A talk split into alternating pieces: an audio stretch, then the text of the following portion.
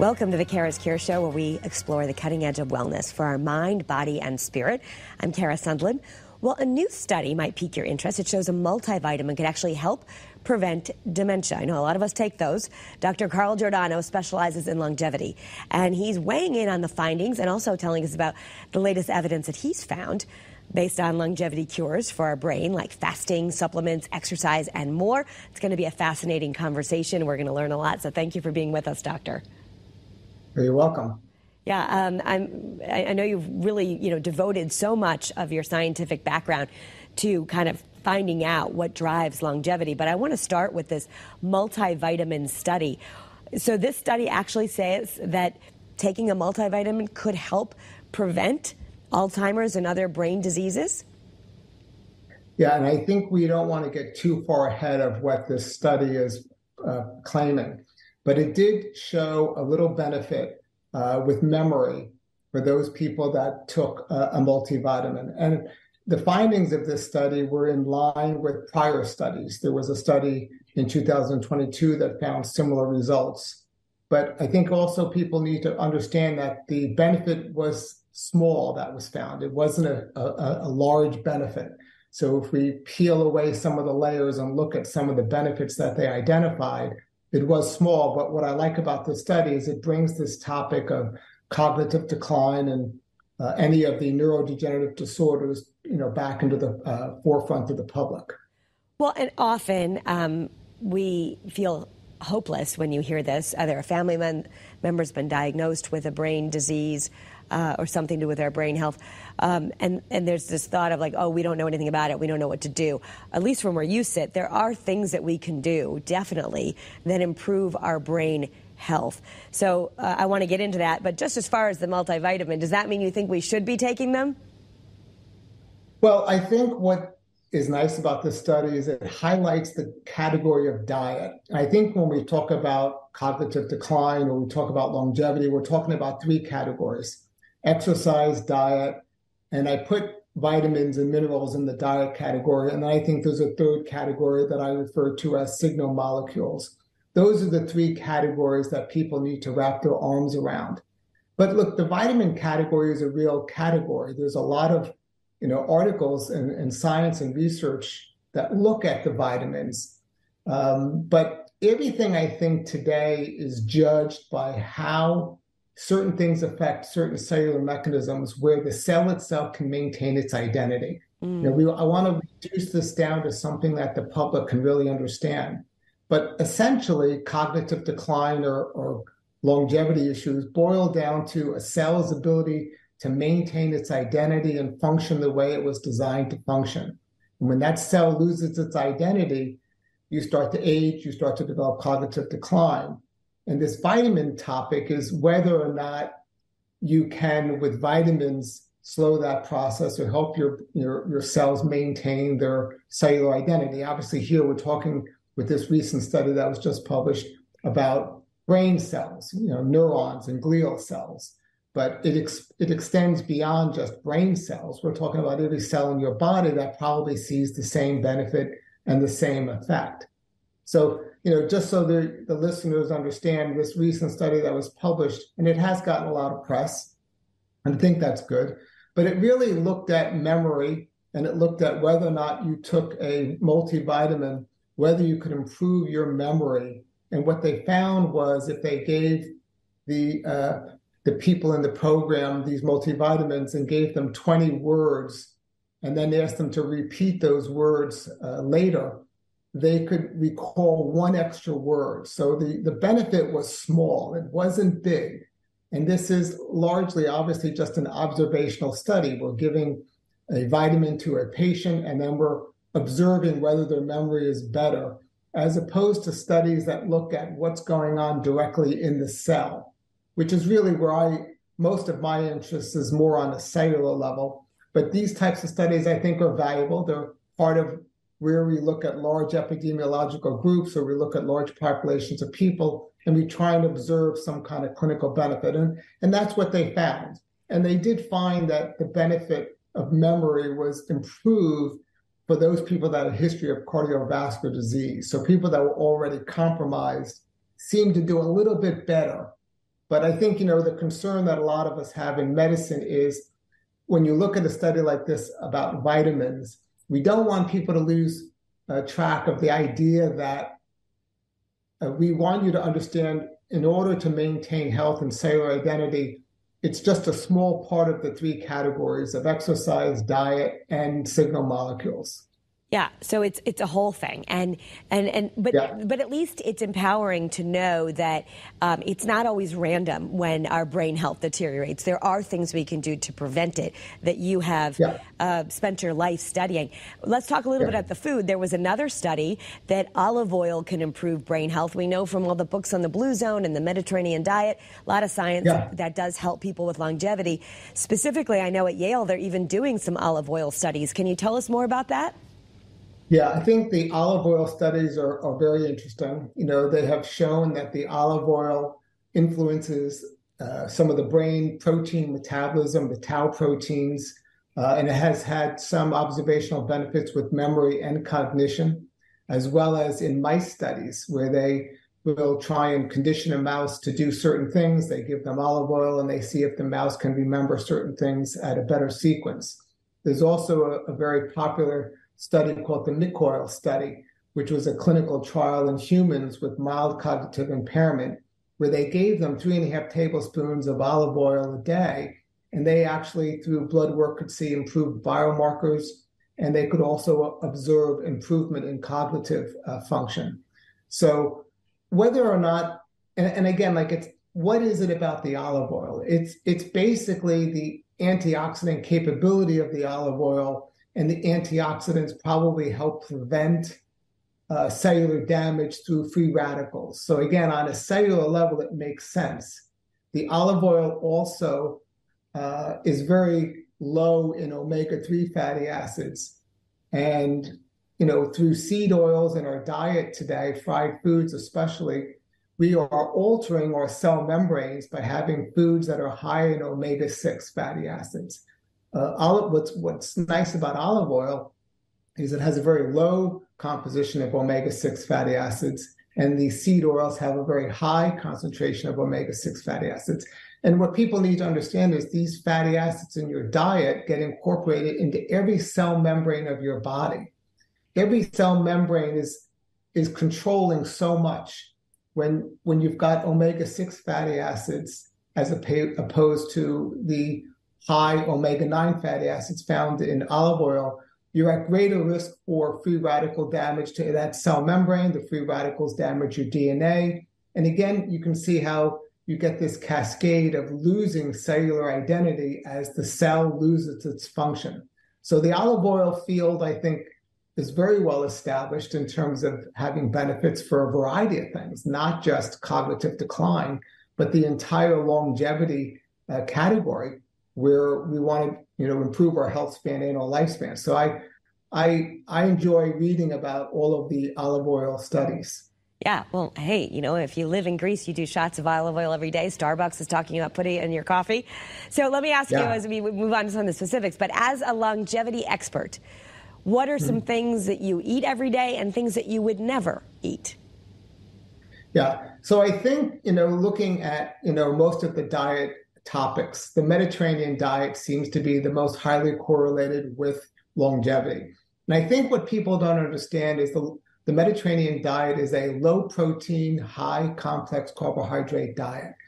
It is basically a plant based food diet. The fish and the meat in the Mediterranean diet that we're talking about is low fish, low meat consumption. And I think people are getting confused about what a Mediterranean diet is. It is basically a largely plant-based, you know, diet, nuts, legumes, beans, you know, salads, greens, vegetables, those types of things. Uh, so look, I, I am largely plant-based, largely devoted to a Mediterranean type diet, very little meat in my in my diet today. The things that I absolutely try and avoid are all the seed oils, uh, all of the fried foods, the problem with fried food is they're fried basically in seed oils. And the seed oils, when they're, you know, uh, heated again and again, like you see in a, a frying basket in a, in a pan of oil, the seed oils then becomes oxidized and you're creating lots of toxic side effects of those oils, and you start ingesting those. So I think people, you know, have to stop with this idea that fried food is fun, it's associated with picnics. There is nothing good about fried food. I don't think any segment of the population should kid themselves that fried food should be part of their diet. And I think we've learned this over the years. And when fried food started, you know, 100 years ago, we didn't understand it. But we understand it now. And I think that message has to get out to the public at, at a young age. Yeah. Because all of these changes that are occurring throughout our body are occurring over a slow, slow period of time. And because it's hard to measure, people think it doesn't make a difference. I'll tell you one other interesting fact. It used to be that our omega 6 to omega 3 ratio of, of, fatty acids in our body was one to one on average. Um, and today it's felt to be anywhere from 15 to 1 to 20 to 1. So we are changing the cell membrane in every cell in our body. Mm. You know, whether we're talking about cognitive decline or Alzheimer's, or whether talking about health span or lifespan in any category, you know, staying athletic, uh, you know, having good cardiovascular function. You know, everything is related to how we are altering and affecting our cellular mechanisms. Well, you could fry in olive oil. Just little pan fry in olive oil. Would that be okay? No, you, I, I know. Most, I, I, most people don't fry, you know, French fries in olive oil. No, right. You know, because it, it, it takes on a different flavor. And look, you, you can cook and fry with olive oil, but you just don't want to get to a smoke point where you're burning the olive oil because even olive oil burnt will degrade. Yeah. So you just can't, you can't get to that smoke point of any olive oil uh, of any oil but the worst oils are the seed oils. So I just want to clarify because seed oils, there's so much confusion about oil, and then we'll move on to some of these ways that we can yeah. actually stimulate our brain health. When you say seed oils, like what do you mean? Um, I think America. Most Americans, if they're not buying olive oil, which hopefully you've switched over, I know from all the doctors, naturopathic physicians we have on the show, um, I pretty much just have olive oil in my house. I bake with olive oil. I, I just only have olive oil. But if you have normally people have Wesson. They have like corn oil, or they have they think it's healthier to get grapeseed oil. Um, or so what are the what are the ones we when you say seed? What are the ones you're worried about? Sure. So all of these are vegetable oils. Uh, then you've got you know the plant vegetable oils like uh, olive oil, like avocado oil, like palm oil. Those are out of from a plant. then you've got everything else in the seed category sunflower oil, grapeseed oil, all of those, you know, sesame oil, all of them. Think about it. You've got like a dry seed. How are you extracting oil out of that? So, first of all, there's a lot of processing involved in making seed oil. Okay. Um, like even corn oil. What's that? Even corn oil, like Wesson or the. Yeah, yeah. corn oil, exactly. Yeah. All of them. Not only is there a lot of processing that's harmful, the, the oil that's extracted itself is very high in omega 6 fatty acids, which is what we don't want. We have too many of them in our diet. We don't need that many. You get omega 6 fatty acids that your body requires just through plants and seeds, chia seeds, walnuts. You know, they're all natural omega 6 fatty acids. What we don't want is to just 15 fold increase our omega 6 fatty acids, which what's occurring with uh, the seed oils. So, just to give your listeners an idea, the omega 6 fatty acids has two double bonds in it. The omega 3s has three double bonds. And the more double bonds you have, the more unstable the oil and the more likely it is to spoil or become oxidized. And when it becomes oxidized, it creates free radicals. Mm-hmm. It's the absolute thing we don't want. We don't want extra free radicals in our body because the free radicals are damaging your cell wall, they're damaging your DNA, they're damaging everything. They're creating inflammation, whether it's neuroinflammation with cognitive decline or whether it's uh, just generalized aging throughout your body.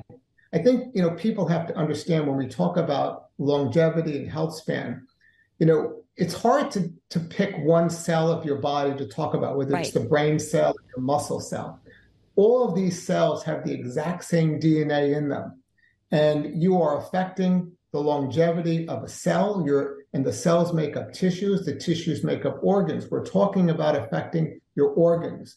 You know, your your skin is the largest organ in your body, and you know you get wrinkles. You know, from all of these you know oxidative reactions that are occurring. So everything is reduced down to a cellular level, and that's why there are no good seed oils that you need in your in your diet today. Okay, so that's the information that we know, and it is confusing. Even my wife recently said to me, "Well, what about sesame oil? I think sesame oil is good." And I said, no, sesame oil has just as much uh, omega 6 fatty acids as all the other oils. Yeah. So I, I uh, actually uh, had sesame oil and I thought that was a good choice. But, uh, you know, when I was making something Asian, I'm like, oh, good, I've got pure sesame oil from Whole Foods and all. But hey, so one simple change, you know, um, and that's nice. If you go to a Mediterranean country like Italy, you realize there aren't a lot of choices. They don't have a lot of stress. They just put olive oil and vinegar on the table and that's it. But that's what you're saying. That's basically what we need. We just have the olive oil yeah. and we're good to go. Yeah. Um, but so, the problem is, you know, fried food is not fried with olive oil because right. it takes on a slightly different flavor. Some of these seed oils are popular because they don't spoil as quickly. So you can keep them longer. You can reuse them multiple times and it doesn't change the flavor like in a frying basket with fr- like with French fries where they're dipping, you know, multiple baskets into that same oil. And each time they heat the oil, it degrades further. Yep. Aldehydes are created, toxins are created, and they get incorporated into the French fry, and then you start eating it. So, look, I think people, if, if they really want to impact the chronic diseases that are exploding today, they need to make some basic lifestyle changes. And you know what's nice about this vitamin article that just came out is it brings light to this topic. Yeah. But a lot of colleagues have said what we don't want is for people to think they can take a pill and bypass the lifestyle changes that have to be made. For sure. Just a nice little insurance policy if you get a, and you got to get a high quality vitamin too. But I want to make sure you have time to talk about this. There are concrete ways to stimulate our brain health and maintain cognitive health. Much like we go train our bodies at the gym, there are things we can do. You say, like fasting, nutrition. Um, you've actually created your own supplement. I know you wouldn't say it's there's no such thing as just one magic pill, but tell us yeah. about um, uh, some of these things we can do to stimulate and increase our cognitive health? Yeah. So basically, what I'm looking to do is maintain cognitive health, maintain you know the, the cellular identity of every cell in your body not just your brain cell but your muscle cell your tendon cell your joint cell everything today i think need to be need to be viewed in terms of maintenance we need to try and maintain the cell functioning the way it was designed to function like we talk about, you know, cognitive decline, and you know, you have cells in your brain that help clear debris, that help repair cells that are damaged from free radicals. And we need those repair cells to maintain their identity so they can do their job. Likewise, we need every cell in our body, whether it's a brain cell or a heart cell or a skin cell, to maintain its identity so that it can do its job. When they start to dysfunction, those areas of your body start to age. So the things that we all should focus on today is on a cellular level. What are we dealing with to help maintain our cellular identity?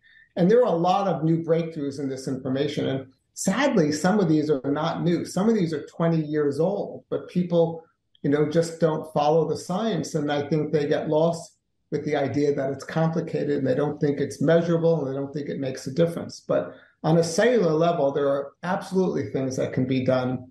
Uh, you may have heard of these three longevity genes that we are able to manipulate. Um, and those three longevity genes with certain signal molecules, we can nudge those in our favor. Okay. We also uh, need certain antioxidants in our bodies on a daily level. Um, we need to manage our glucose level uh, to maintain a, a, healthy, normal level and not not deal with the spikes that we see largely from the diets that we you know have adopted over the last hundred years with sugars and and, uh, compl- and non-complex carbohydrates. So, what about intermittent fasting? A lot of people are trying it. Is that something that has scientific basis to uh, turn back the biological clock? Yeah, so there's been some controversy about whether that will have effect, positive effects in humans, but I don't think any que- there's any question that uh, intermittent fasting stimulates the recycling of misfolded proteins in your cell, and that process medically is called autophagy. So intermittent fasting definitely stimulates the autophagy pathway. Uh, now, there are other signal molecules that can also stimulate the autophagy pathway. And I think it's nice to introduce those into your diet. But I think, yes, you absolutely want to try and do as much intermittent fasting as you can because there's a lot of science behind it. Um, the hard part about this is how do you measure it? You know, people today want a blood test. They want to see a benefit. Like, well, you how can do you take measure a, you your can aging take a, slower? I've done stories where you can take a telomere test. And I know you write about telomeres. Uh, Are those legitimate? Do they work? Do they give us an idea? Yeah, so there's two ways you can measure your biological age. You know, the length of your telomere or your DNA methylation pattern, or what's referred to as the Horvath clock. And uh, I personally have sent my DNA off for biological aging, and, and I came back 10 years younger than my chronologic age. Wow. Now, I will tell you, my wife actually came back 16 years younger than her chronologic age. Can you tell us how old you Yeah. are? Do you share that? Uh, yeah, I, I'm 62. Wow, you look great. You look great, even here on Thank Zoom. you. But okay, so uh, before we run out of time, so that's amazing. So obviously people know, well, how do you do that? So you've created something called Rebesana, um, R E B E S A N A. For those who are listening, I encourage you to Google it. It actually Yeah. is a supplement, and you specifically put things in it. You say that combine these molecules that will help us maintain our cellular strength. Yes. Yeah. So the five molecules that have had publications, you know, in the thousands are NMN, nicotinamide mononucleotide, uh, berberine, which is helping to maintain your blood sugar, gets a lot of publicity today, astragalus, which helps maintain your telomere, resveratrol, and quercetin, with, which cross the blood-brain barrier and hopefully will help maintain brain function. But they're all flavonoids. They're all powerful polyphenols uh, that not only work as antioxidants, but they also work at that cellular genetic level to nudge those three longevity genes that get, get a lot of publicity today. So my my recommendation is to yes, whether you use a product like mine or whether you try and get these individually on your own, you need to have a certain dose of them to see the, the benefits that we're looking for, primarily because not all of it that you ingest gets absorbed. So you need to have a certain milligram dose and you need to take them all at once because they all have synergistic and complementary effects. Okay. So, is there anyone who, I mean, will these interact with, uh, people will say, does it interact with my medication? Will I have any side effects? Um, how do I take this? Yeah. So ideally, you would take them at least uh, twice a day or three times a day. You know, you divide the doses up throughout the day. If, you can take them all at once, that's fine too. The bottom line is you want to get them into your system on a daily level. Um, they all have tremendous track records that are uh, very safe. They've been some of these have been used for over a thousand years, like berberine. So the track record on them is all extremely safe the the likelihood that they're going to interact with medications is low. But obviously, if somebody's got health issues and they've got they're on medications, they should certainly feel free and comfortable talking to their medical doctor about whether there's any contraindication. But by and large, they're all extremely safe with very few side effects of any kind. Uh, I think the berberine may be the only one that could create a little upset stomach, but um, I think they're they're all worth taking. Okay. So, uh, and some people would rather get it from food. Um, let me ask you a question that is very controversial right now. So, resveratrol, we hear that that, you know, we, we see it in the beauty world. We hear about it in wine, but yet we also hear alcohol is terrible for longevity. So, what's the rule? Is, is wine good for us? Not good for us? Stay away from alcohol. It ages you, or actually has some benefits. Well, first of all, the doses that I'm talking about in Rebesana are not doses you can get from just eating the plant-based foods. Okay. So, as an example, the resveratrol in Rebesana, you would need about 110 glasses of wine a day Oh, in order to get the same benefit. So, we're, you know, now there is a paradoxical response in the French population where this topic of resveratrol came out. You know, they seem to do well with regards to cardiovascular disease, despite having a high fat diet and a high smoking uh, history. But there probably are other polyphenols in red wine where they see benefits from drinking the red wine. But no, you can't drink enough red wine to get the same benefits that we're talking about.